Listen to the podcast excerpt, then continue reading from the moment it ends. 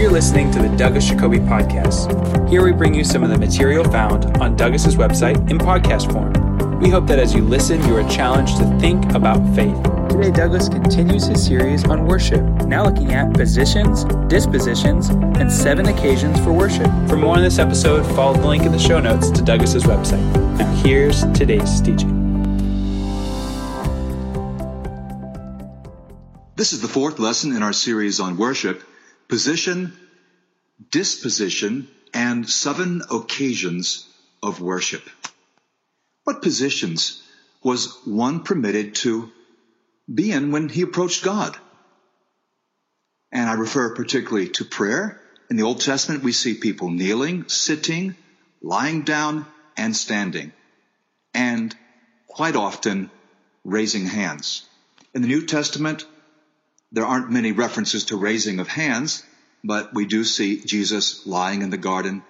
We see people kneeling on a beach to pray with Paul. And Jesus says, if you stand praying and you realize you have something against your brother, or is it your brother has something against you, or both? So there's no one position. Much more important biblically is disposition. The disposition is the inside, whereas the position can be quite external. The disposition is one that is expressive, humble, and holy. Let's begin with expressive. In another lesson, I compare Luke 7 and Luke 17, where we have one who is extremely expressive. First, um, a sinful woman crying at Jesus' feet. Then, a Samaritan, one of ten healed of leprosy. The other nine were not Samaritans, nine other persons. And Yet in Luke 7, the Pharisee looks down on Jesus because he accepts this profuse uh, expression of, of service and affection and love from this woman. Of course, Jesus replies, He who uh, has for, for, been forgiven much, you know, loves much. The one loves little who's been forgiven little. So it's not a bad thing to be expressive. In Luke 17, only one of the ten comes back to say thanks. And I also mentioned in this particular sermon that uh, Michal looked out the window at her husband David. She felt scandalized because he was too expressive. And in the worship setting, we always have people at either end of this spectrum. One who is maybe his heart is singing, but he doesn't raise his hands. He's not comfortable with that. Maybe even clapping or swinging or swaying make, is just just not his cup of tea. But he may feel things deeply, or maybe he doesn't feel, but he's trying to feel. At the other extreme, we have those who have no problem raising hands in prayer, saying hallelujah, amen, preach it, brother, and so forth. The Bible neither commends or condemns, uh, you know, either position. The important thing is not to look down on those who are at the other end of the spectrum from us. For us who are less expressive, not to look at those who are more expressive as being somehow insincere or childish. And for those who are more expressive, more noisy, so to speak, not to look down on those who are more quiet. Expressiveness. The expression of the heart comes out in the words, Jesus said. Humility. In the uh, Psalms series, uh, 10 lessons that I recorded and also multiple lessons by my friend Roland Monje of the Philippines, there's a tremendous emphasis on humility. When Solomon dedicates the temple, 1 Kings 8, humility is just coming out uh, completely. When Solomon is asked five chapters earlier, in a dream, in a vision, by God, what can I do for you? His response is quite amazing. He says, I'm only a little child and I do not know how to govern this great people of yours. So he asks for wisdom. So this, these are vital considerations in the disposition of the heart. And what about holiness? How do we live on Monday? How did we live on Sunday? How did we act in worship? I was in church today because this is a Sunday. I preached. Singing was good. What's the audience going to be like tomorrow? People say, great message. I think, well, we'll see if it's a great message or not based on how lives change. The better test is not the electricity level in the fellowship post sermon. The better test is what's changed in people's lives a month or two months down the road. But we don't have to look that far down the road. We can look a day down the road. Because if for some reason it's Monday and you've not been living in God's presence, Well, were you really worshiping on Sunday? If I'm not thinking of Jesus Christ first on Monday, am I really putting him first on, on Sunday, on the Lord's Day? For there to be true worship, some things in my life are going to have to change. Some things in my life are going to have to be destroyed and eliminated. The Hebrew writer reminds us that God is a consuming fire, as if we didn't know that from the Old Testament. There's so many passages. God is love, but he is also a consuming fire. I mentioned in an earlier lesson how it bothers me. So many people claim these uh, visits to heaven, near death experiences, partly because it seems often mushy. Anyone they know or might feel sentimental towards has made it.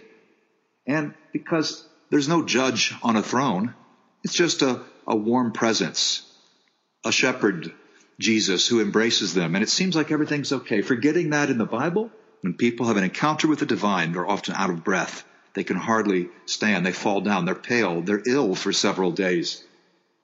And why is that? Because God is holy.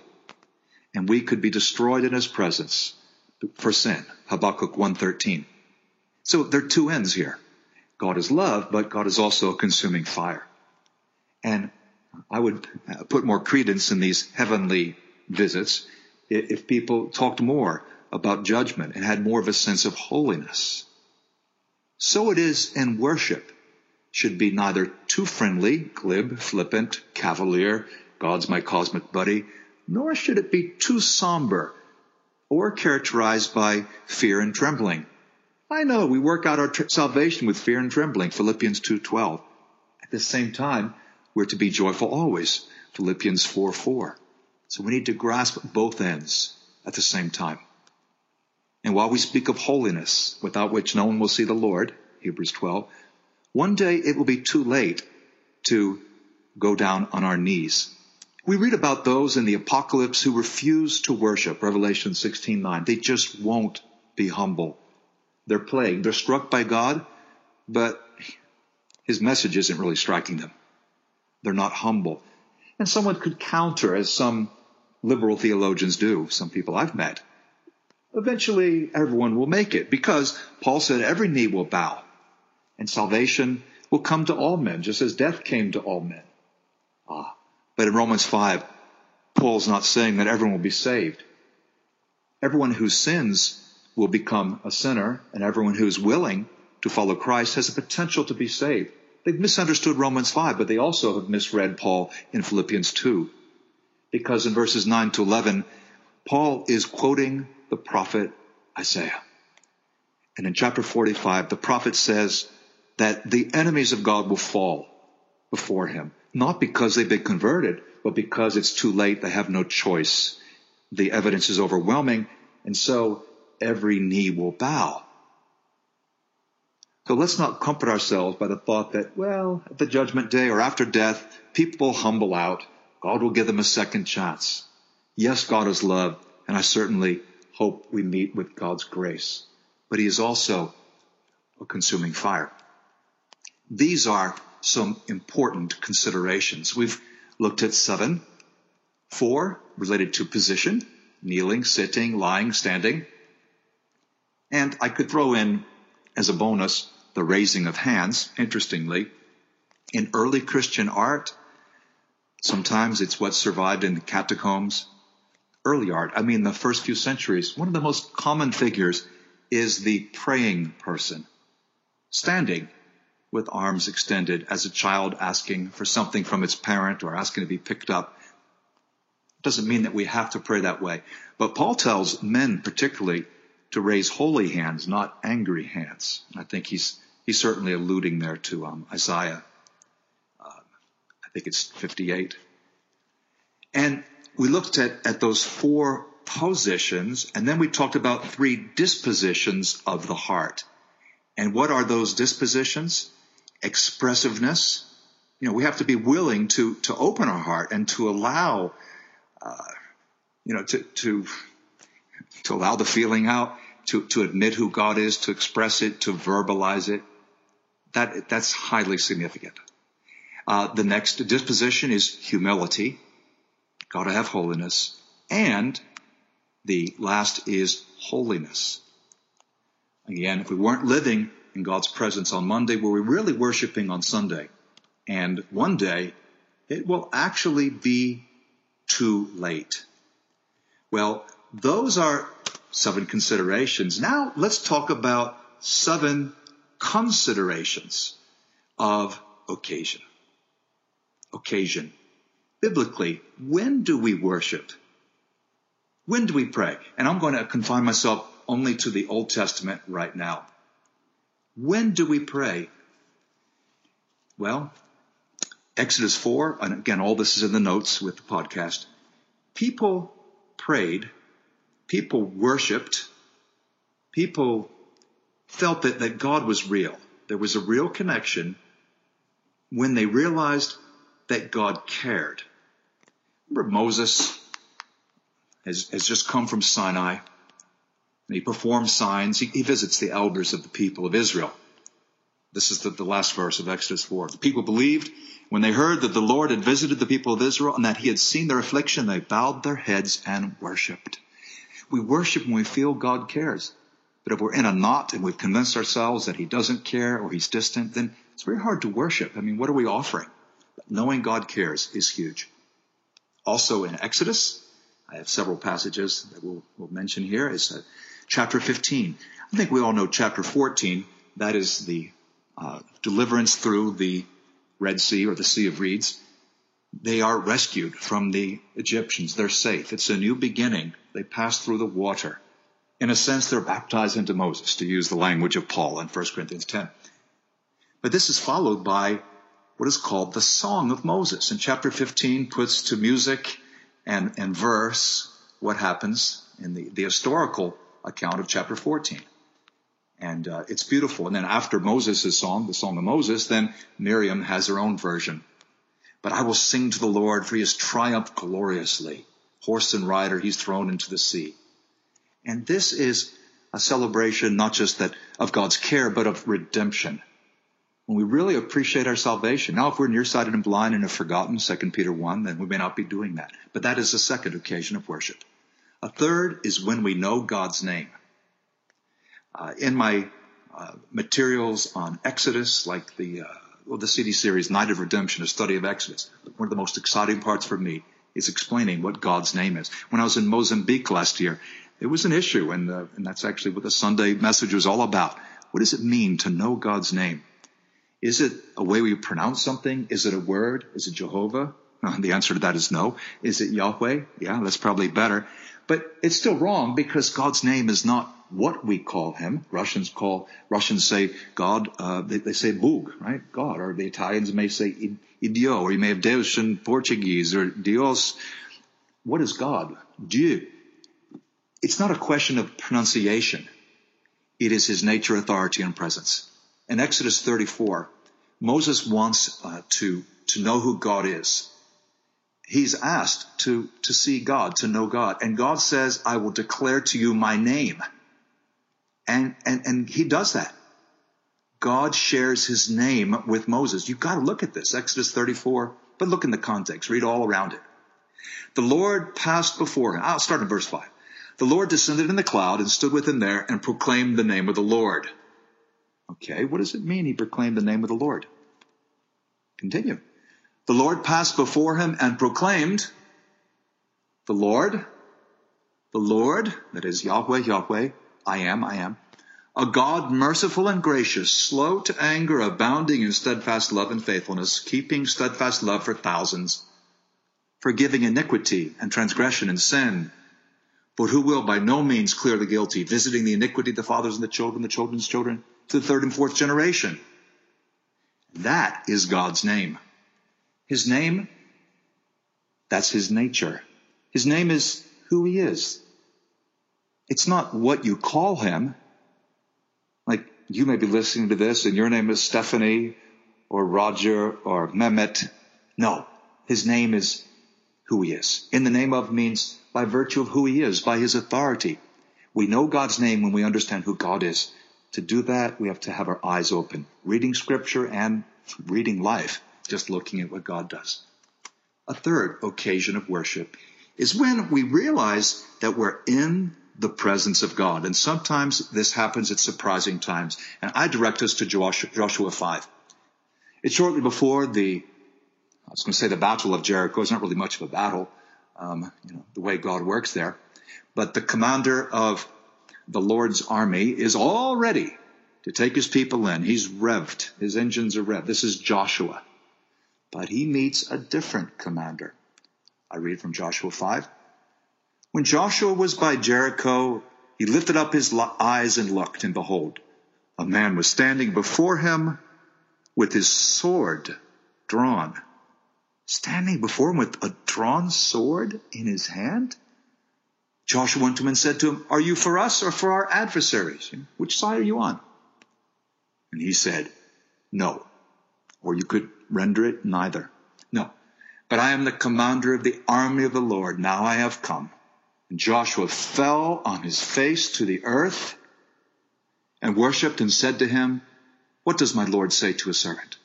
And the commander of the Lord's army, this is the heavenly host, this is the real army, replies, Take off your sandals from your feet. The place where you're standing is holy.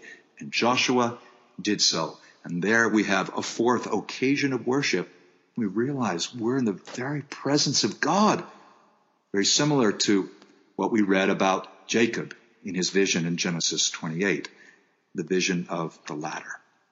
Fifth occasion of worship is when we sacrifice. Worship and sacrifice are meant to go together. And if our attitude is, well, I want to worship, but I don't want to have, I don't want it to cost me anything. That's not right. That's not right at all. Uh, we, we read in, um, 1 Samuel, for example, chapter 3, the connection between worship and sacrifice. The boy Samuel was ministering in the presence of Eli. Uh, the, the word of the Lord was rare in those days. There was no frequent vision. And you read this, this passage. Oh, you can read many other passages. But we see that sacrifice and worship are to go together. The reason this boy, Samuel, will replace Eli and Eli's wicked sons is the way they, they really corrupted uh, worship and sacrifice. What did they do? I mean, they, they just went to church, so to speak, for what they could get out of it there's no true sense of sacrifice. In fact, you could go back even further. This would be like uh, Cain versus Abel. Abel made a precious sacrifice. Cain seems to have given more what was convenient. Worship and sacrifice, huge theme. Sixth, worship on the occasion of severe loss. In fact, despite severe loss, Job has lost everything. Job 120. And his attitude is really amazing. In this story, this is before the, the long poem begins. This is in the, um, the, the, the prose part, you know, the first two chapters and, and, and much of the, the final chapter of Job are prose, but the rest of it is, is poetry. This is the beginning as he's losing everything. And, and you know, it's just one thing after another.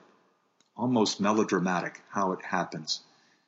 And then Job arose and tore his robe and shaved his head and fell on the ground and worshiped. And he said, Naked I came from my mother's womb and naked shall I return. The Lord gave and the Lord has taken away. Blessed be the name of the Lord. That is worship despite severe loss and the last passage, which we read before. So I'm just going to refer you to Nehemiah 8:6 and Nehemiah 9:3. And what did we see there? Well, when people really feel like they're learning God's word, they are moved. They, we, because it includes me, surely, um, uh, have a sense of joy. Uh, we are just just happy. But uh, you can look at that in Nehemiah 8, uh, 6, uh, 8, 12, 8, 8, 9, 3. Amazing the, the, the willingness that they had to spend extended lengths of time getting to know God's Word. Seven occasions of worship. When we know God cares, when we appreciate redemption, when we know God's true name, when we realize we're in the presence of God, when we sacrifice, even when we suffer great loss, and as we learn the Word of God. Those are seven occasions of worship. In the next lesson, we'll be looking at seven times or places where despite our, our need to worship, the heart goes wrong. Seven places the heart goes wrong. We hope you enjoyed Douglas's teaching on worship. For additional notes and resources, be sure to check out Douglas's website in the show notes.